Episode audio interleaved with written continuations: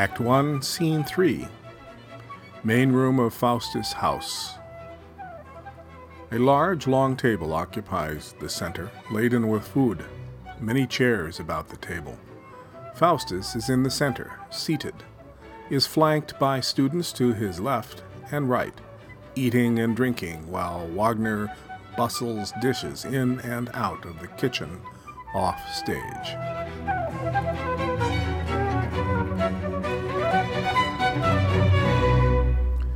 He feasts with them on every Christmas day.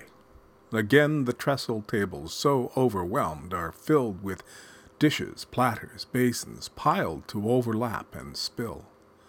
Of steaming meats, goose and duck roasted crisp, savory gravy spooned from bowls beside them, heaps of breads, nuts, pickles, and sugared comfits from summer's past pretty plenty, and wine and beer very much wine and beer, chilled by the cellar from which this entombed bounty is resurrected to make a celebration of our new life, a child born, a happy hope, a new year is to come.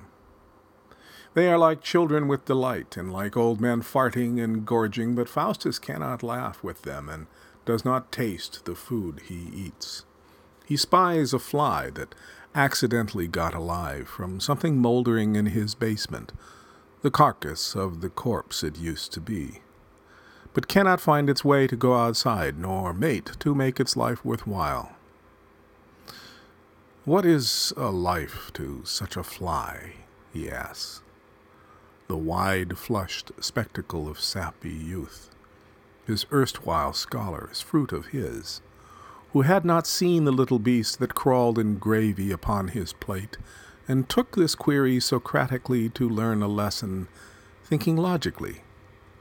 Ah, well, said Ralph, a fly's life serves well the fly. But does it serve God? pondered Faustus, almost distractedly. Thus Ralph pitched his scaffold reason God serves God, and as God is all, the fly serves God, serving itself well.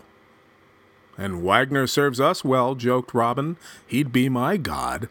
So busy Wagner grinned, while Faustus, glowering, said, Therefore, gods that give we give our worship to, gods that take we will abjure in measure of their due.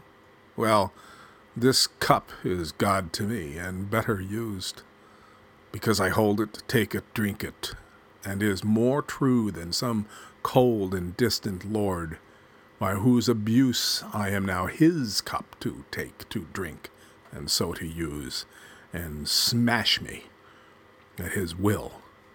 He threw the cup, whence it met the wall in evidence, and met its fate, as God and stone shall predicate. So, what is the life of the maggot, then? Faustus turned to challenge them, intoxicated though he'd not tasted any of the many cups he'd drunk. It is a premonition of the fly, muddled Robin, slurring his words, sloshed with thoughts drunkenly, yet pleased with himself, and Faustus turned to prey on him. The doctor, pausing, brooding menace, upon this ruddy, innocent face, which face had sunk itself in meat with lips still greasy, and yet an hour ago was sunk into a woman's lap. He might have wished he could, might wish he would.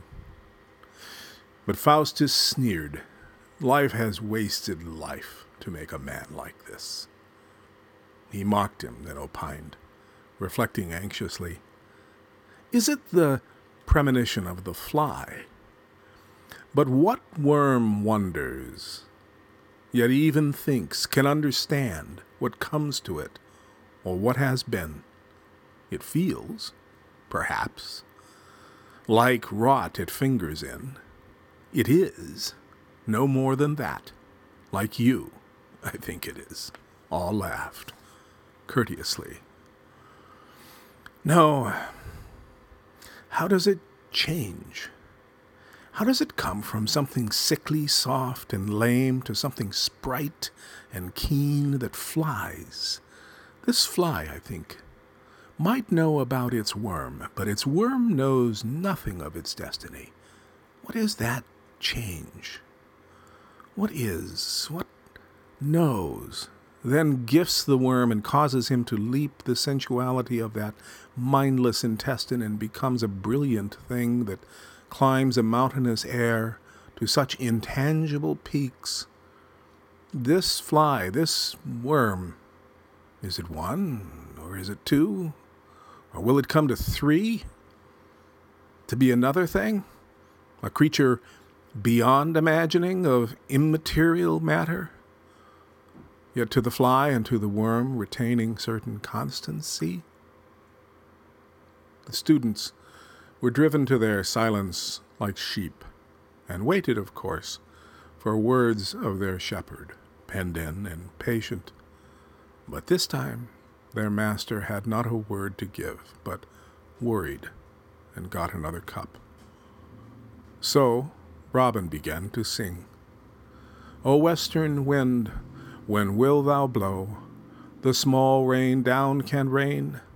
O Christ, if my love were in my arms, and I were in my bed again.